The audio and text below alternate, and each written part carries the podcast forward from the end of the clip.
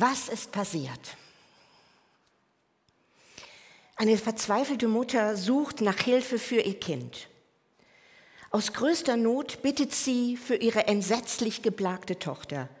Sie bittet Jesus. Und was tut Jesus? Er weist sie zurück, ziemlich schroff. Ist das Jesus, wie wir ihn zu kennen glauben? Warum nimmt die Geschichte doch ein gutes Ende?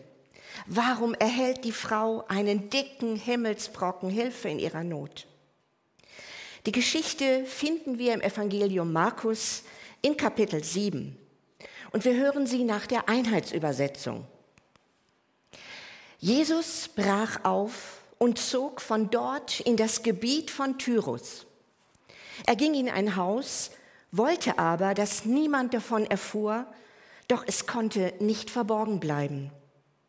Eine Frau, deren Tochter von einem unreinen Geist besessen war, hörte von ihm. Sie kam sogleich herbei und fiel ihm zu Füßen. Die Frau war von Geburt Syrophenizerin, war eine Heidin Sie bat ihn, aus ihrer Tochter den Dämon auszutreiben. Und da sagte er zu ihr, lasst zuerst die Kinder satt werden, denn es ist nicht recht, das Brot den Kindern wegzunehmen und den kleinen Hunden vorzuwerfen. Sie erwiderte ihm, Herr, aber auch die kleinen Hunde unter dem Tisch essen von den Brotkrumen der Kinder. Er antwortete ihr, weil du das gesagt hast, sage ich dir, geh nach Hause, der Dämon hat deine Tochter verlassen.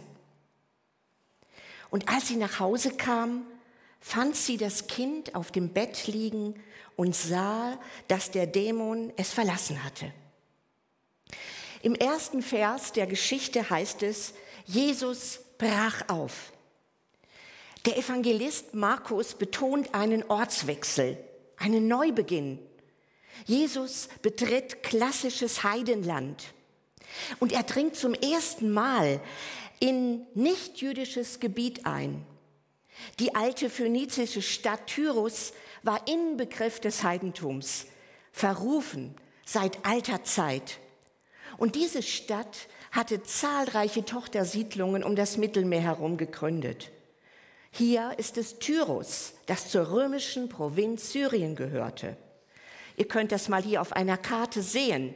Im Süden seht ihr Galiläa, ein bisschen ist der See Genezareth abgebildet und nördlich liegt diese Region Phönizien, Tyrus. Das Wort aufbrechen hier ist nicht beiläufig gemeint, sondern es spiegelt eine vorhandene Spannung wider. In Matthäus 25, 15, 21, in der diese Geschichte etwas ausführlicher erzählt wird, heißt es, Jesus entwich über die Nordgrenze, nämlich notgedrungen. Er ist bei seinem Volk nicht mehr sicher. Die Galiläer haben ihn verworfen. Aber warum betritt Jesus ausgerechnet heidnisches Land? Er kennt doch die Reinheitsgebote seines Volkes. Die rabbinischen Reinheitsgebote waren bis in die kleinsten Kleinigkeiten des Alltags vorgedrungen. Schon das Betreten eines heidnischen Reiches, Landes oder einer heidnischen Wohnung galt als unrein und erst recht die Teilnahme an heidnischen Mahlzeiten. Heidnischer Besuch verunreinigte wiederum das eigene Haus. Schon das Gespräch mit einem Nichtjuden war problematisch, konnte einen doch versehentlich der Speichel des Heiden treffen. Und damals gab es noch kein Corona. Aber auf diese Weise war zwischen den gesetzestreuen Juden und den Heiden nicht nur die gesellige Begegnung, sondern es war auch Nächstenliebe unmöglich. Aber Jesus hatte offensichtlich keine Berührungsängste durch sein Betreten des heidnischen Gebietes. Er hat Galiläa nun nicht verlassen, um etwa im Heidentum das Evangelium zu verkünden. Die Geschichte wird zeigen, dass er mit dem Verlassen des jüdischen Territoriums nicht von seiner Sendung für Israel ablässt. Er ist treu gegenüber seinem Auftrag, den er am eigenen Volk hat. Es heißt im Text weiter, er ging in ein Haus. Jesus suchte nur eine Unterkunft. Vielleicht war er erschöpft, wollte mal seine Ruhe haben. Er betrat wahrscheinlich gar nicht die Stadt. Er kam auch nicht als Prediger und suchte auch nicht das Bad in der Menge. Dies ist dem Evangelisten Markus wichtig zu betonen. Er lässt alles andere weg, den genauen Ort des Hauses, den Besitzer, die Umstände des Kennenlernens und die Jüngerbegleitung. Und wollte, dass niemand davon erfuhr. Jesus wehrt der Versuchung ab. Wie gesagt, er will der Sendung seinem Volk gegenüber treu sein auch wenn er sich verworfen und nicht angenommen fühlt. Und doch konnte er nicht verborgen sein. Es wiederholt sich die eigenartige, ein eigenartiger Vorgang, andere Ereignisse im Markus-Evangelium. Das Inkognito Jesu lässt sich nicht durchhalten. Markus sagt aber nicht, Jesus hat sich schlecht versteckt. Er möchte geistliche, heilsgeschichtliche Zusammenhänge bewusst machen, die im Laufe der Geschichte deutlich werden. Nämlich, das Heil, die Rettung gilt nicht nur für die Juden. Jesus trifft hier nun die Heidin. Eine Frau, deren Tochter von einem unreinen Geist besessen war, hörte von ihm. Sie kam sogleich herbei und fiel ihm zu Füßen. Die Frau von Geburt Syrophenizerin war eine Heidin. Sie bat ihn, aus ihrer Tochter den Dämon auszutreiben. Diese Frau ohne Namen, die gleich mit der Tür ins Haus fällt, gehörte nach Sprache, Kultur und Religion zur heidnischen Oberschicht in Phönizien. Ihre Herkunft wird genannt, um auch klarzustellen, dass sie nicht eine griechisch sprechende Jüdin ist. Die Tochter wird nicht näher vorgestellt. Wir erfahren nur, sie leidet unter Besessenheit. In der Parallelgeschichte im Matthäusevangelium heißt es eindrücklicher, Herr, erbarme dich, du Sohn Davids, meine Tochter wird von einem bösen Geist schlimm geplagt.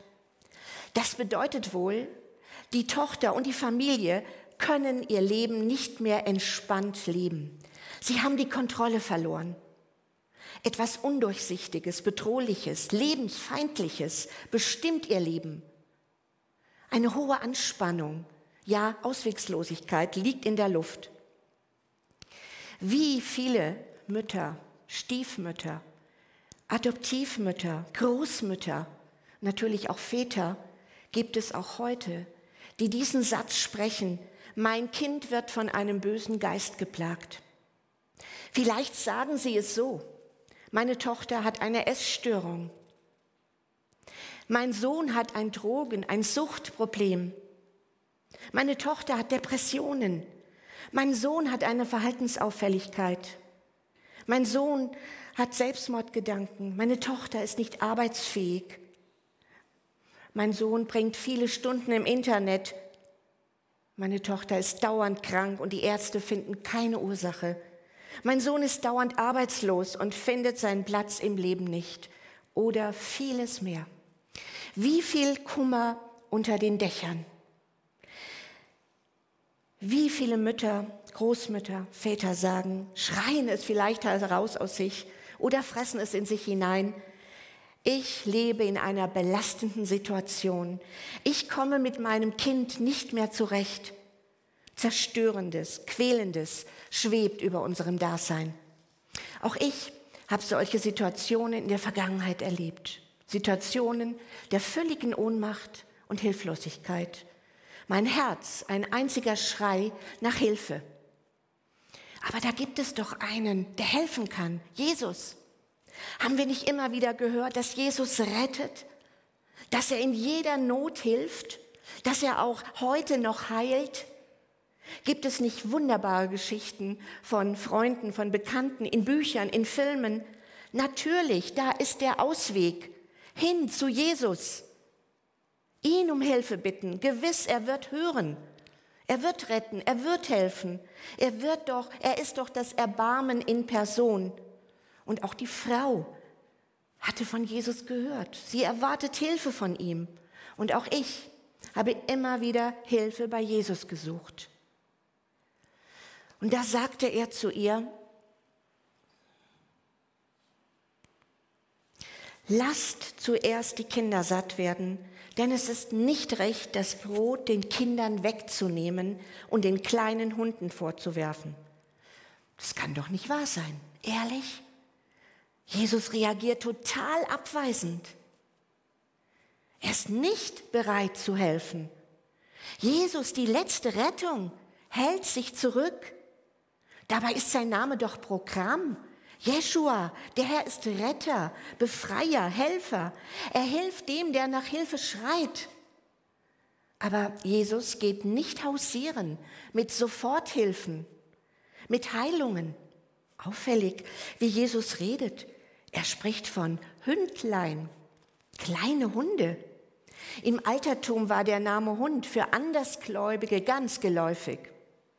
Dabei handelt es sich bei der Bezeichnung Hund um den verwilderten Straßenhund, den niemand fütterte, sondern der ähnlich den Schakalen Kadaver beseitigte. Und darum galt er als doppelt unrein. Darum galt er, ihn verachteten und bedrohten und verscheuchten auch die Leute. Unmöglich, ihn bei einer Mahlzeit zu dulden. Anders das geschätzte Haushündlein. Es lebte wie die Kinder im Hause. Mit ihm spielte man. Man trug es auf dem Schoß, behielt es auch während der Mahlzeit in der Nähe. Und Jesus hatte wohl diesen kleinen Haushund vor Augen, als er klarstellt, dass zuerst die Kinder am Tisch gesättigt werden, dann die Haushündlein unter dem Tisch, Michael hat vorhin von der Ordnung gesprochen. Es geht hier um eine Rangfolge, letztlich um die Rangfolge seines Auftrages. Er macht der Frau klar, dass sie als Heidin nicht zu den Kindern am Tisch, das heißt nicht zum jüdischen Volk gehört und somit von ihm keine Hilfe erfahren wird. Wie reagiert die Frau nun? Argumentativ schlagfertig, ein wenig trotzig. Sie schnappt nach einer Chance wie die Hündlein unter dem Tisch nach einem Brocken. Sie erwidert ihm, Herr, aber auch die kleinen Hunde unter dem Tisch essen von den Brotkrumen der Kinder. Die Frau hat ihm gut zugehört. Sie hat seine vorrangige Sendung für die Juden anerkannt. Auffällig das erste Wort ihrer Antwort, Herr. Im Markus-Evangelium ist es übrigens die einzige derartige Anrede. Es liegt nahe, dass die Frau hier die geistliche Hoheit von Jesus anerkannt hat. Sie respektiert seine Antwort trotz ihrer großen persönlichen Not. Und darum läuft sie auch nicht schimpfend davon. Trotz der Absage hat Jesus sie offensichtlich in ihren Bann gezogen. Sie bleibt vor ihm auf den Knien Jetzt erst recht. Herr. Aber auch die kleinen Hunde unter dem Tisch. Die Juden, die aßen damals alles mit den Fingern. Ab und zu rissen sie sich ein Stück vom Brotfladen ab und trockneten sich die nassen hm, Hände, die klebrigen Hände. Und diese Bröckchen hier Krumen genannt, waren es, die dann so einfach unter den Tisch flogen, wo die kleinen Hunde sie aufschnappten. Die Frau begriff das Entscheidende. Bei Jesus fällt etwas ab. Es ist genug da. Jesus, der großzügige, barmherzige Hausherr am reich gedeckten Tisch, kann machtvoll, wirkungsvoll austeilen. Darum blieb sie an ihm dran, unter allen Umständen. Die unsägliche Angst um ihr Kind lässt sie unbeirrt weiterflehen. Vielleicht hat sie auch in den Worten Jesu, als er von Hündlein sprach, eine gewisse Freundlichkeit gespürt, die ihr Mut gab, nicht nachzulassen. In Matthäus 15 spricht Jesus darum von ihrem großen Glauben. Dieser Glaube wusste beides. Ich habe kein Anrecht auf Hilfe, aber für mich besteht Hoffnung. Es ist genug da. Es wird auch für mich noch reichen. Es wird auch für mich noch etwas abfallen. Nicht immer vermögen wir so zu glauben und zu hoffen. Gebete zeigen meist Wirkungen, aber nicht immer halten diese an. Ich kenne eigene und viele fremde Familiensituationen, es denen es, bei denen es in den Jahren zu einer Frage gekommen ist, zu einem quälenden Schmerz. Warum hilft Jesus nicht? Warum greift er nicht ein? Warum zeigen meine Gebete keine nachhaltige Wirkung? Warum scheint Jesus sich zurückgezogen zu haben? Warum geschieht nicht das Wunder? Manche hören auf mit dem Beten. Seelsorge, Ratschläge von anderen lehnen sie ab. Nein, danke. In dem beachtenswerten Buch Den Durst meiner Seele stillen schreibt eine betroffene Pfarrersfrau, übrigens, sie hat auch diese Bilder von vorhin gezeichnet, sie hat auch den Text, der aus ihrem Herzen kam, äh, aufgeschrieben, schreibt sie über eine schwierige familiäre Situation. Bei mir war es, dass sich das Gespräch mit Jesus über unsere kranke Tochter immer, immer wiederholte. Es war nicht mit einem Mal abgetan. Immer wieder kam das Schreien, der Zorn, dieses Gefühl, dass jetzt alles andere ganz egal ist, wenn nur meiner Tochter geholfen wird. Und immer kam die entsetzliche Enttäuschung darüber, dass es keine durchgreifende Hilfe gab. Aber ich gab nicht auf. Ich war nicht etwa stur, nein, da musste noch etwas anderes gewesen sein. Etwas, das direkt von Jesus ausging. Als würde er sagen, gib nicht auf. Resigniere nicht, vertrau mir, bete weiter. Hinter allem Rätselhaften war da ein tiefes, unsagbar gütiges Erbarmen. Eine Gewissheit, trotz der harten Realität, nicht allein, nicht ungetröstet zu sein. Und die Pfarrfrau schreibt weiter, ich kam immer wieder an den Punkt, wo ich alles kämpfen, alles fordern und jeglichen Anspruch aufgab. Und dieser Augenblick der Kapitulation, wo ich alle leidenschaftlichen Wünsche losließ und einfach vor Jesus hinlegte. Ja, Herr, du hast recht, ich habe keinen Anspruch auf deine Hilfe. Ich nehme es an, was immer du tust. Du bist der Herr und du hast das Recht dazu. Ich sage ja, ich kapituliere. Ich verstehe dich nicht. Ich kann nicht begreifen, warum du das alles zulässt, aber ich vertraue dir. Und sie erlebt auch die leise Stimme in ihr, die sich erhebt. Und doch, Herr, ich kann einfach nicht aufhören, auf deine Hilfe zu hoffen. Ich kann es einfach nicht aufgeben, dir zuzutrauen, dass du dieses Elend änderst. Ich kann es einfach nicht glauben, dass du mein Kind endlos leiden lässt. Ich bringe es einfach nicht fertig, nicht auf dich zu hoffen. Nie hatte sie im Gebet gehört, geh hin, deine Tochter ist geheilt. Aber immer wieder stand sie aus den Gebeten getröstet auf mit einer seltsamen Ruhe und Stärke, die vorher nicht da war und mit der Gewissheit, das alles wird uns nicht zerstören.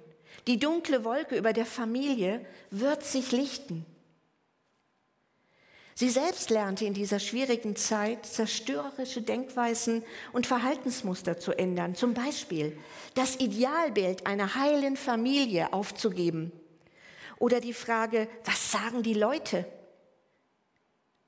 Was bewirkt unsere schwierige Situation jetzt bei anderen? Sie entdeckte, ich wollte Gott benutzen, um von Menschen bewundert zu werden. Ich wollte eine Vorzeigechristin sein, mit einer Vorzeigefamilie, mit dem Ziel, möglichst viele Punkte zu sammeln. Ich hatte dabei Versagen, Scheitern, Schwachheit, Schuld in meinem Leben geleugnet und verheimlicht, anstatt sie zu bekennen. Ich hatte einen ganzen Bereich der Wirklichkeit einfach ausgeklammert, um der eigenen Ehre willen. Das Zerbrechen von falscher Scham löste bei ihr einen befreienden Heilungsprozess aus. Und sie erlebte auf diesem Weg das heilende Wirken Gottes in ihrem Leben und auch im Leben der Tochter. Es war so, als müsste sie neu von Jesus hören. Meine Ehre ist nicht von der Art, dass ihr durch das, was geschieht, geschadet wird. Als ich am Kreuz hing, da dachten die Leute auch, sein Glaube muss verkehrt sein, wenn Gott ihn so leiden lässt. Aber Jesus hatte vom Vater das scheinbare oder vorläufige Nein erfahren, als er im Garten Gethsemane um seinen letzten Weg rang, als auch er um Hilfe schrie. Aber er überließ seinen Weg bis zum Tod am Kreuz dem Vater. Und dieser Jesus reagiert in der Geschichte überraschend auf die Worte und das Vertrauen der heidnischen Frau. Weil du das gesagt hast, sage ich dir, geh nach Hause, der Dämon hat deine Tochter verlassen. Die Frau fungiert als Prophetin wider Willen. Jesus erkennt ihr prophetisches Wort als eigene Größe. Ihr Aberwort von den Brotkrumen wurde zum Wink Gottes. Jetzt konnte Jesus aus einer neuen Sendung heraus helfen. Jetzt war er frei, auch den Heiden heilsames Himmelsbrot zukommen zu lassen. Und mit dem Abschiedswort Geh nach Hause segnete er sie für einen neuen Alltag ein. Er sprach ihr die Erhörung ihrer Bitte zu. Der Dämon hat deine Tochter verlassen. Und als sie nach Hause kam, da fand sie das Kind auf dem Bett liegen. Und sie sah, dass der Dämon das Kind verlassen hatte. Es ist die einzige Fernheilung im Markus-Evangelium. Sie erweist Jesus als Herrn, der Macht hat über Dämonen. Finden, sie fand das Kind, meint hier nicht so ein zufälliges Finden oder das Finden etwa nach einer anstrengenden Suche.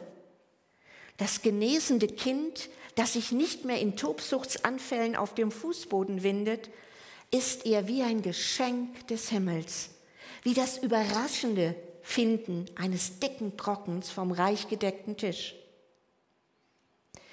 Der Tisch des Vaters ist reich gedeckt. Da ist genug für jeden auf dem Tisch. Da kommt niemand zu kurz. Da wird jeder satt. Da bleibt sogar nach der Mahlzeit noch viel übrig.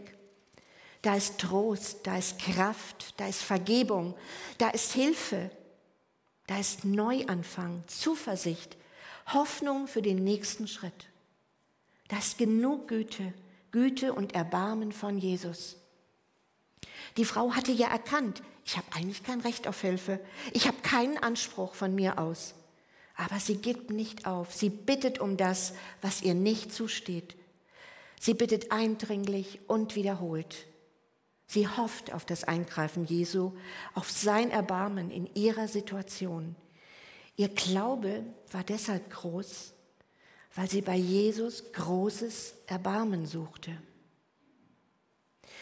Wo brauchen wir zurzeit Jesu Erbarmen? Ich zum Beispiel brauche seine Hilfe im Umgang mit der Krebserkrankung meines jüngeren Bruders oder in Begleitung einer der Töchter, die sich in einer harten Examensphase befindet. Herr, erbarme dich. Wo brauchst du heute sein Erbarmen, seine Hilfe? Vielleicht in einer Beziehungskrise, bei einem der Kinder, in einer Corona-bedingten Notlage oder in einer weitreichenden Entscheidungssituation. Fokussiere dich auf Jesus, den Helfer, den Retter. Er hört den Schrei deines Herzens. Besonders um dein Kind, ob es klein ist oder ob es schon erwachsen ist. Komm zu Jesus, wie es die Frau tat. Rede mit ihm ständig und überall mit den dir eigenen Worten. Überall, wo du bist, ist Christus. Er ist nicht nur hier am Sonntag im Gemeindehaus, er ist auch nicht nur auf der Couch, wo einige jetzt sitzen. Erst beim Aufstehen morgens da, in den täglichen Abläufen, in der S-Bahn, in den Begegnungen mit anderen, am PC, am Krankenbett. Christus lebt in dir, wenn du ihn eingeladen hast, in dein Leben zu kommen. Du bist nicht allein in deiner Not. Du wirst satt bei ihm wie an einem reich gedeckten Tisch. Und Jesus hat alle Macht, um dir zu helfen. Und wenn nicht sofort sozusagen auf Knopfdruck nach deinen Vorstellungen der Hilfe eintritt, dann warte vertrauensvoll auf seine Hilfe.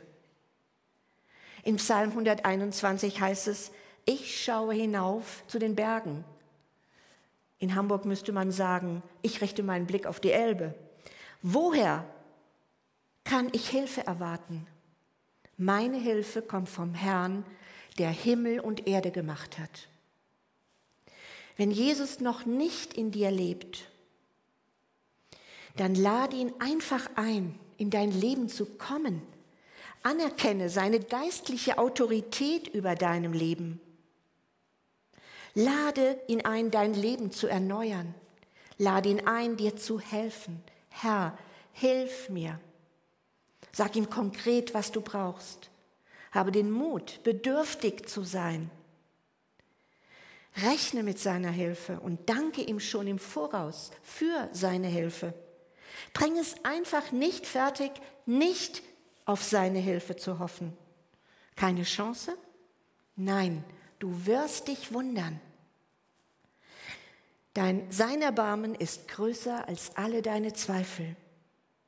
Und ich schließe mit dem Ausdruck eines Mannes, mit einem bekannten Ausruf eines Mannes aus dem Alten Testament mit Jakob.